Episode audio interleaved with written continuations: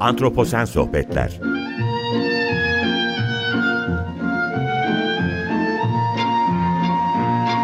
Hazırlayan ve sunan Utku Perktaş Merhaba, iyi akşamlar herkese. Antroposen Sohbetlere hoş geldiniz. Ben Utku Perktaş. Bugün antroposen çağda nerede durmalıyız ve nereye doğru yönelmeliyiz sorusunu tartışmaya çalışacağız. Çok değerli bir konuğum var. Deniz Gündoğan İbrişim, Kadir Has Üniversitesi ve Boğaziçi Üniversitesi öğretim üyesi. Ee, kendisiyle bugün yüz yüze tanıştım. Ee, bu kayıt vesilesiyle bu anlamda da ben de çok heyecanlıyım. Çok tanışmak istiyordum. Deniz Hanım hoş geldiniz. Nasılsınız? Çok teşekkür ederim bu vesileyle hem tanıştığımız için hem de bana vakit ayırdığınız için eksik olmayın. E, merhabalar, ben de çok memnun oldum Utku Bey. Hem davetiniz için hem de tanıştığım için ben de oldukça heyecanlıyım. Çok teşekkürler tekrar. Eksik olmayın, çok sağ olun. Ben bugün antroposen çağda nerede durmalıyız, nereye doğru yönelmeliyiz? Çünkü bu çağ insan çağı olarak hani Türkçe'ye çevrilince e, kabul ediliyor ve dünyayı belli ölçüde dönüştürüyoruz. Ben de programın seyri içerisinde bunlara çeşitli şekillerde esasında yer verdim ama sizin perspektifiniz önemli diye düşünüyorum. Bu anlamda bu soruyu e, bir sormak istiyorum. Çünkü toplu yaşama geçmeyle birlikte bu yaşam tarzının insana getirdiği pek çok şey aslında doğayla aramızı açmaya başladı galiba. Son 12 bin yıl içerisinde. Ama özellikle de sanayi devrimi sonrasında antroposen döneme geçmeyle beraber özellikle tüketim çılgınlığının e, kendini göstermesi. Belki biraz bunu kapitalizme bağlayabiliriz ama e, bunu konuştuğumuz zaman kimi zaman e, ekonomistler kapitalizm olmasaydı bu kadar çok teknolojiye ya da iyi şeye de ulaşamayacaktık diyorlar. Bunun da bir yan ürünleri oluyor tabii ama e, ister istemez bir nüfus artışı, bunun getirdiği tüketim belli coğrafyalarda bu varyasyon gösteriyor muhakkak ama bu tür yaşam tarzları bizim yani o toplu yaşama geçmeye başladığımız tarihten o ilk mihenk taşı olarak alacak olursak o noktadan bu zamana gel gelene kadar doğayla aramızı mı açtı? Dünyaya yabancılaşıyor muyuz yoksa dünya mı bize yabancılaşıyor? Ben bu sorular üzerine durmak istiyordum. Sözü size bırakıyorum çok uzatmadan. Çok teşekkürler tekrardan burada olduğunuz için. İyi ki, iyi ki geldiniz. Sağ olun. Ee, ben çok teşekkür ederim tekrar ve hani sorunuz hakikaten hem çok geniş çok çok önemli bir soru. Evet. Tam da sizin söylediğiniz gibi antroposen çağ aslında bugün tam da insanın bir kuvvet olarak dünyaya etkisinin belki de en üst düzeylere çıktığı artık hiçbir şekilde yatsınamaz bir ekolojik tahribatın e, kapımızda olduğu, tam da evimizde olduğu bir, bir dönem, e, bir çağ. Aslında tam da işte sanayi devrimiyle başlangıcı var e, ya da daha e, öncesine de e, gidiyor e, akademisyenler. E, işte kolonyalizm ile başlangıcı var. Yani aslında çok uzun bir şeyden süreçten bahsediyoruz, uzun dönemden bahsediyoruz. Burada da e, aslında en e, merkezde olan sanırım e, insan merkezci dünya görüşü. Yani ben biraz antroposenin böyle kökenine değinmeyi seviyorum bu anlamda. Yani antropos aslında e, erkek özneye tekabül eden bir anlamı var. İşte eski ahitte e, Tanrı'nın oğlu, e, işte adam, e, e, adamın oğlu anlamına gelen e, gene bir şey var. Ama e, yekpare bir şey de değil. Yani tekil bir yerden de bahsetmiyoruz. Tekil bir erkek özneden ya da işte kapitalist e, sermaye e, dünyayı alt üst eden, hallaç pamuğuna çeviren böyle bir yekpare özneden de bahsetmiyoruz. Aslında bir sistemden bahsediyoruz. Sistemler bütününden bahsediyoruz. Çok yapısal bir şeyden bahsediyoruz. E, tabii ki e, teknolojik gelişmelerle birlikte e, özellikle sanayi devriminden sonra hız kazanan e, biraz daha hani e, hafriyatçı diyebileceğimiz hafriyatçı e, zihniyetle birlikte o yeryüzünün e, bütün e, yapısını, bütün kaynağını e, kazıyarak, alt üst ederek e, gelen gelinen bir dönem. E, bu elbette insanın e, doğayla olan ilişkisini de e, tamamen kopartıyor, tamamen değiştiriyor daha doğrusu. E, daha çok e, kendimizi doğanın e, bir parçası, e, doğada sadece başka türler arasında bir tür olarak e, kabul etmemiz gerekirken, or, öyle bir etik yerden bakmamız gerekirken, e, kapitalizm, sermaye, işte hafriyatçılık, zihniyetçilik, hafriyatçı zihniyetle beraber e, aslında aslında e, bir aşılamaz bir eşik de doğuyor ister istemez. Bunu pandemide de hissettik aslında. E, daha önceki gene ekolojik krizlerde de hissediyoruz. E, dolayısıyla böyle bir aslında ayrım var. Ama bunun ben biraz da şey olduğunu da düşünüyorum. E, bu doğayla aramızın açılması, e, en, siyasi, endüstriyel devrimin işte hızın özellikle hız çağının e, gene farklı teknolojilerle e, gelinen bu e, çok e, fazla kapitalist bir e, dönemin, e, kapitalist e, e, sistemin e, tam da buradan başka bir etik, e, başka bir mümkün yaratacağını da düşünüyorum. E, geçenlerde e, şeyi e, bir program yapmıştık sevgili Cem Alpan'la birlikte e, Anna Sink'in e, Dünyanın Sonundaki Mantar, mantarlar üzerine bir e, ben program de, yapmıştık. Ben de bu kitabı şimdi bir sonraki aşamada onu soracaktım. Ben de onu çok hayranlıkla okumuştum kitabı açıkçası. E, çok fazla farklı pencereler açtı bende. Arkadaşlarımla da paylaşmıştım bunu. Ona gelecektim çok yerinde oldu. Çok teşekkürler değindiğiniz için. E, rica ederim. Orada insan merkezi aslında dünya görüşünü tam da antroposen çağında nasıl terk etmeliyiz? E, terk etmenin etiği nedir? Yordamı nedir? Metodolojisi nedir? Aslında belki bir sonraki sorumuza daha çok açarız. E, Singh orada bunları çok çok güzel ortaya koyuyor. E, dolayısıyla başka mümkünler de e, mutlaka var. E, ama antroposen çağında sanırım en önemli duracağımız yer e, biraz da e, o insan merkezci e, düşünceyi nasıl yerle bir ederiz? E, türcülüğü e, tekrar e, bütün yaşamımıza e, nasıl e, o, tam merkezin ortasına koyup e, bununla birlikte aslında türcülükle birlikte e, tekrar başka bir hayatın e, mümkünlüğünü nasıl tartışabiliriz?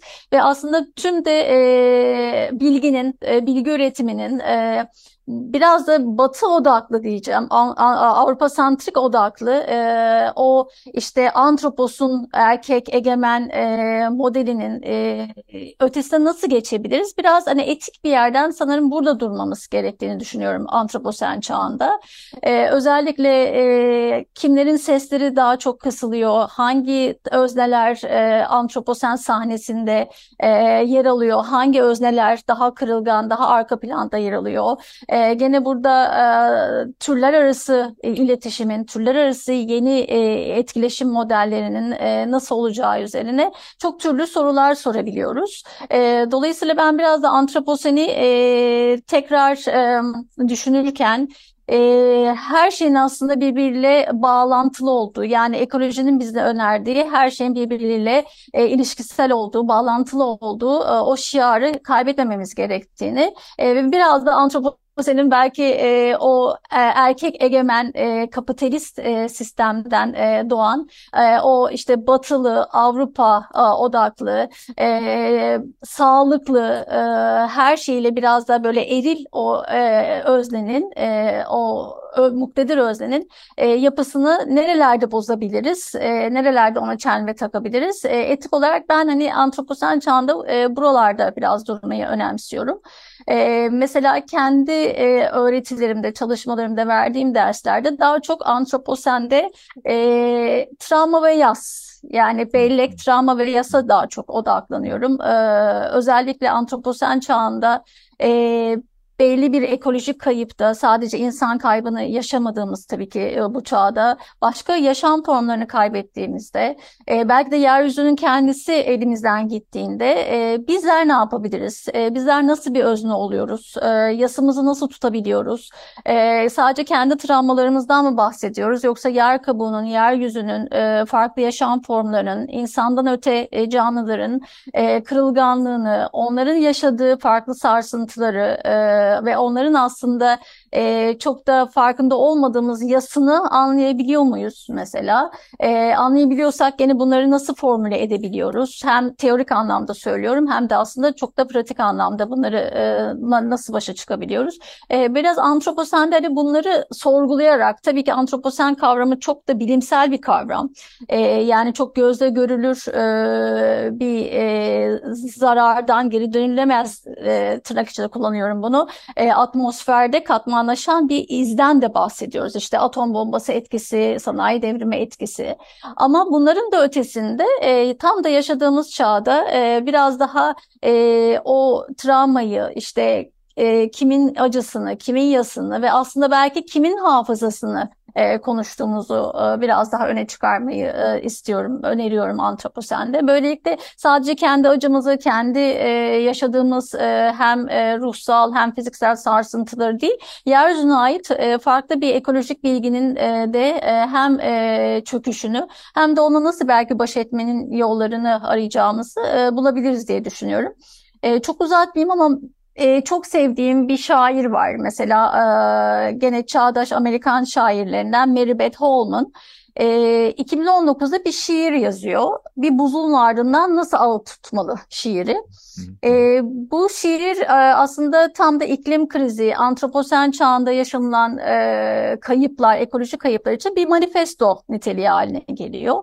E, ilk önce e, bu şiir e, New Yorker dergisine yayınlanıyor. Sonra e, edebiyat ve ekoloji e, alanında çok e, gene verimli nüfuslu bir dergide yayınlanıyor. E, ve daha sonra bütün böyle e, New Yorker, işte Guardian e, gibi e, da, şeylerde, gazetelerde e, bu şiiri ve bu şiirin arkasından gelen başka şiirleri, e, bu şiirin arkasından gelen e, başka türlü yaz tutma biçimlerini e, görebiliyoruz. E, İzlanda'da ölen artık buzul statüsü getirmiş e, OK, OK buzulu için e, bir cenaze töreni bile düzenleniyor İzlanda'da. Uluslararası bir cenaze töreni düzenleniyor. E, işte bütün yerel halk, e, basın oraya gidip siyahlar giyip, ağıtlar yakıp tam da buzulun öldüğü noktada yani artık ufacık göründüğü noktada o dağ gibi buzulun ufacık gibi göründüğü noktada ağıtlar yakıyorlar. E, dolayısıyla tam da bu bence bir e, etik dönüşüm e, gibi geliyor bana. E, antroposenin e, getirdiği açmazları, önümüze koyduğu kayıpları anlamada bir şey yapamıyorsak bile e, onu e, hakkını en azından teslim etmede e, daha farklı bir adalet e, çağrısında bana çok anlamlı geliyor. E, şimdilik böyle söyleyebilirim. Çok teşekkürler. Ben şimdi o İzlanda'daki buzul örneğini verince bu da Türkçe'ye çıkmıştı. Türkçe çevrilmişti zannediyorum kitap. Ben de e, edinmiştim aynı o kitabı yani bir buzulu ağıt şeklinde. E, onu da aslında antroposen sohbetlerde çevirmeniyle konuşmuştuk. O çevirmeninin gözünden bu nasıl algılanıyor diye burada hatırlatmış olayım dinleyicilerimize de e, çok güzel bir örnek oldu. Şimdi bu dönem e, antroposende benim hep dikkat çekmeye çalıştığım nokta şu oluyor. E, genellikle biyoçeşitlik kayıplarına biraz ben konum gereği odaklanıyorum. Bu odaklanma olunca da e, hep diyorum merkezli insan var ve biyoçeşitliliğin o bileşenleri gözünden biz kendimize ve doğaya bakmıyoruz. Esasında temel problemimiz bu. Yani sonuçta insanın herhangi bir arıdan, bir çiçekten ya da başka bir böcek türünden ya da bir kuş türünden, bir memeli türünden bir farkı yok. Hatta onlar bizden çok daha çeşitliler. Biz tek türle temsil ediyoruz diyorum ve dünyayı tamamıyla domine etmiş durumdayız. Şimdi siz burada yastan bahsedince benim aklıma şey geldi hemen e, bu akışı e, hazırladığım sırada e, yoktu akışta ama siz yastan bahsedince şimdi dönem öyle bir kayıp dönemi ki yani e, farkında olmadığımız, bilmediğimiz hatta şimdi konuşurken bile belki suların yükselmesi sonucu Pasifik Okyanusu'nda, Büyük Okyanus'ta toplu iğnebaşı gibi gördüğümüz adaların bir kısmı ortadan kayboluyor.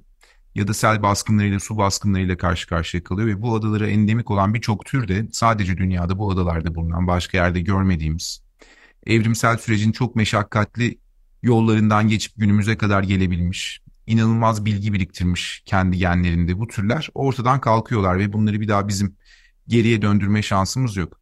Dolayısıyla aslında dünya için yaşadığımız gezegendeki biyoçeşitlilik varlığı için bu ciddi bir travma. Çünkü bir şey kayboluyor ve telafisi yok. Yani hani geriye alacağımız bir durum yok. Rastgele süreçlerle bambaşka evrimsel süreçlerle milyonlarca yılda ortaya çıkmış canlılar bir anda gidiyorlar. Şimdi bunun insana yansımalarını ben hiç aslında bu anlamda düşünmemiştim. Çünkü bunları görmezden geliyoruz. Siz şimdi yas deyince şeyi sormak istiyorum. Bu yası tutma şeklimiz özellikle gençler şu hep ekoanksiyete kavramından bahsediyor. Yani bir bir ekolojik katastrofik olayların getirdiği bir anksiyete durumundan bahsediyorlar ve bu anladığım kadarıyla toplumda dünyada da çok yaygın olan bir şey olmaya başladı. Bunu biz nasıl tutuyoruz? Bu yası tutuyor muyuz gerçekten ya da farkında mıyız ya da bu sizce yaş gruplarına göre bir değişim gösteriyor mu? Hiç bu konuda bir bilginiz var mı? Yani bu tamamıyla şu an benim spontan olarak aklıma gelen sorulardan bir tanesiydi. Hani e, bilmiyorum ne söylersiniz? Bence çok çok güzel, çok e, yerinde bir soru. Çünkü çok düşündüğümüz de konular aslında bunlar.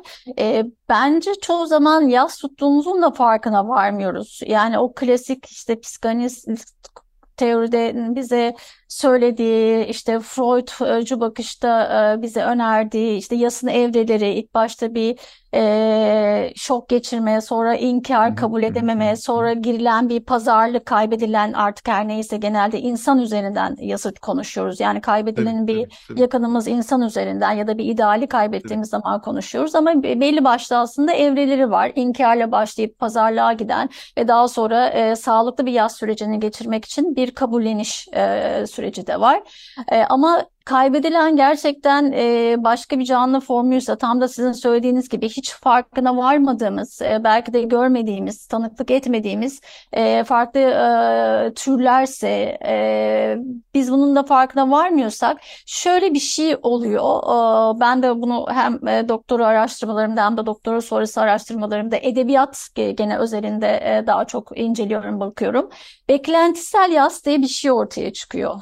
Hmm. E, yani e, geleceğe dair e, hem korku, hem kaygı, hem çaresizlik e, bir şekilde belki de öğrenilmiş çaresizlik e, tam da aslında ta geleceğe e, yönelik neyi kaybedeceğini bilmiyorsun belki ama gerçekten e, bir şeyleri o hem ekolojik kadim bilgiyi hem de farklı formları kaybedeceğini biraz da o distopik e, belki kurgularla yani artık dünyanın sonu geliyor işte iklim krizi var, seller var, e, depremler var, üst, üstüne bir de pandemiden geçtik, pandemi yaşadık, yaşıyoruz da hala aslında e, ve dolayısıyla bir sonraki ne? Bir sonraki buradaki kayıp ne diye e, insanın e, kendine yüklediği bir e, psikolojik e, zaman zaman da aslında somatik bir beklentisel yasın içine giriyoruz.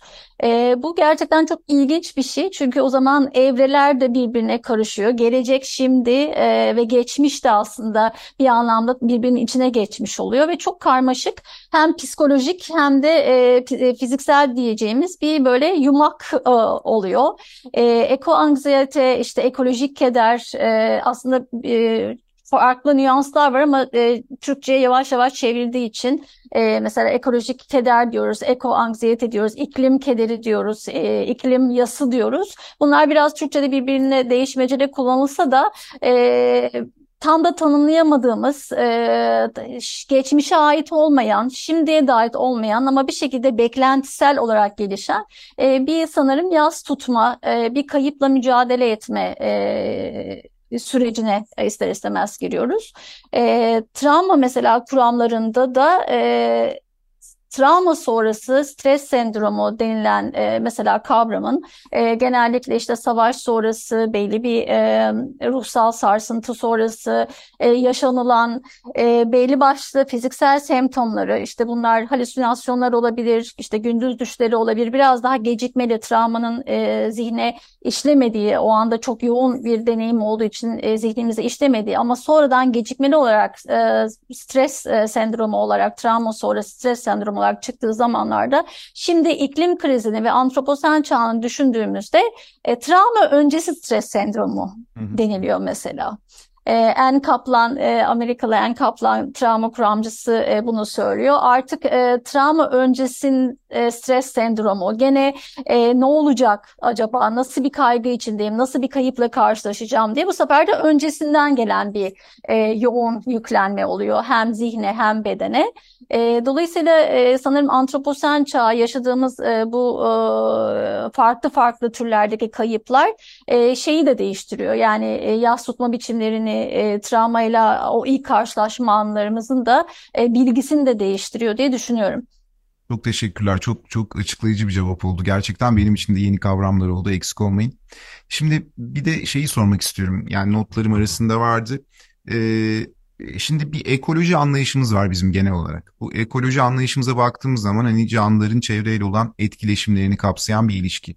Yalnız bu dönemde e, tamamıyla bu etkileşimi belli ölçüde insan eliyle bozduğumuz için yeni bir ekoloji anlayışına ihtiyacımız var mı e, fikri ortaya çıkmıştı ve New Ekoloji diye bir takım kuramlar, e, teoriler e, ya da bakış açıları kitaplaşmaya bile başladı esasında. Şimdi bunlarla biraz ilgileniyorum ve sizce bu dönemde gerçekten o bildiğimiz klasik geleneksel ekoloji anlayışını, bugüne kadar bizim derslerde de gösterdiğimiz ekoloji anlayışını değiştirmeye ihtiyacımız var mı e, bu dönemde ve biraz daha hani insan merkezli bir ekoloji anlayışı belki bu dediğiniz gibi biraz önce antroposeni söylerken çok e, erkek merkezli bir e, antroposen anlayışından bahsediyoruz ama bir de bir yandan da insan merkezli bir ekoloji anlayışını biraz bu merkezi kaydırıp diğer canlıları koyacağımız bir anlayışa evriltmeye ihtiyacımız var mı? E, bana göre zannediyorum buna ihtiyaç var artık. Çünkü artan dünya nüfusu dünyayı bu anlamda çok zorluyor. İşte Potsdam Enstitüsü diyor ki artık dünya taşıma kapasitesinin sonuna geldi. Ve gerçekten varlığımız herhalde dünyadaki diğer biyoçeşitlik bileşenlerinin nüfusundan bile fazla mı artık bilemiyorum ama hani böyle bir şey bile söylenebilir. Bu anlamda ne düşünürsünüz bu sorum hakkında? Yani yeni bir ekoloji anlayışına ihtiyaç var mı sizce?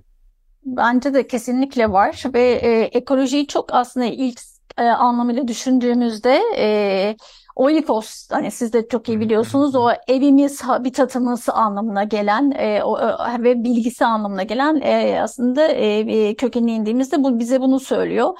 Ama ekoloji sadece insan ve çevre ilişkisini anlatmıyor aslında. Evet, evet. E, bütün çevrelendiğimiz yani e, ben mesela sınıfta da bu dönem e, e, postkolonyal sömürge sonrası postkolonyal e, ekolojiler dersini verdiğimde e, ekolo, ilk, ilk başta ekoloji kavramıyla başladık sınıfta bizde ve e, ekoloji kavramının aslında ne kadar e, ne kadar onun içinde eko olmasına rağmen ne kadar insan merkezli anladığımız da e, sınıfta ortaya Çok çıktı. evet. e, ama ben mesela sınıftaki en basit örnekte şunu söylüyorum. İşte tahta, oturduğumuz sıralar, objeler yani e, fail olarak adetmediğimiz, e, cansız olarak e, gördüğümüz objeler de aslında onların da kendi failleri, onların da kendi duygu salınımları var. E, ve bütün bizi çevreleyen işte insan olan, insan olmayan özneler, e, başka varlık formları, objeler, e, havada asılı kalan duygu salınımları, e, o duyguların e, bedenler arası sıçramaları belki de aslında bütün bunlar ekolojiyi yaratan, bütün e, ilişkilendiğimiz her tür şey, her tür nesne, her tür varlık e, ekolojiyi yaratan e, bir şey bence. E, sistemi, ekosistemi yaratan e, bir şey. Dolayısıyla e, biraz daha insan çevre arasındaki fiziksel e, fiziksel çevrede insan arasındaki ilişkileri inceleyen bir şey olarak değil ekoloji ama e, içine duyguları, duygulanım alanlarını katan, belki de görmediğimiz e, onlarca ilişkilenme biçimini katan, sözün ötesine içerisine belki zaman zaman geçen e, komünikasyon modellerini katan e, bence bir e, daha kapsayıcı, e, daha farklı bir e, adalet çağrısında içeren e, bir kavram olarak e, görmeyi seviyorum ben ekolojiyi ve sanırım tam da bugünlerde e, biraz daha dediğiniz gibi yeni ekoloji e, kavramı da e, önerisi de e, bize biraz bunu söylüyor. E, hatta çok eleştirsem de e, biraz daha belki o derin ekolojiyi, e, o farklı derin yapılanma biçimlerini öneren e, bir yeni bir şey geliyor gibi hissediyorum ben de. Çok teşekkürler. Ben de size katılıyorum. Tam, tamamıyla yeni bir ekoloji anlayışımıza yani biraz daha insanı merkezden alıp farklı bir bakış açısına ve söylediğiniz bileşenlerle şekillendireceğimiz bir anlayışa ihtiyacımız var ve bu zannediyorum bilim dünyasında da yani biyoloji içinde de ekologlar arasında da evrimsel biyologlar arasında da yerleşen bir görüş olarak kendini gösteriyor. Deniz Hanım zaman çok hızlı aktı. Şimdi ben sorularımı böyle sıralamıştım ama e, sohbet güzel olunca farkına varmıyoruz yani. E, e, sanki hiç bitmeyecekmiş gibi geliyor. Ama bana ayrılan sürenin sonuna geldik. Ben katıldığınız için çok teşekkür ediyorum. Tekrardan vakit ayırdığınız için, geldiğiniz için iyi ki geldiniz. E, çok güzel bir söyleşi oldu ve tanıştığımıza da çok memnun oldum. Eksik olmayın, çok sağ olun. Bu vesileyle hem size iyi akşamlar diliyorum hem dinleyicilerimize iyi akşamlar diyorum. Önümüzdeki haftalarda Antroposen Sohbetler benzer konuklarla, benzer söyleşilerle devam edecek. İyi akşamlar, hoşçakalın, eksik olmayın. İyi akşamlar, çok teşekkürler.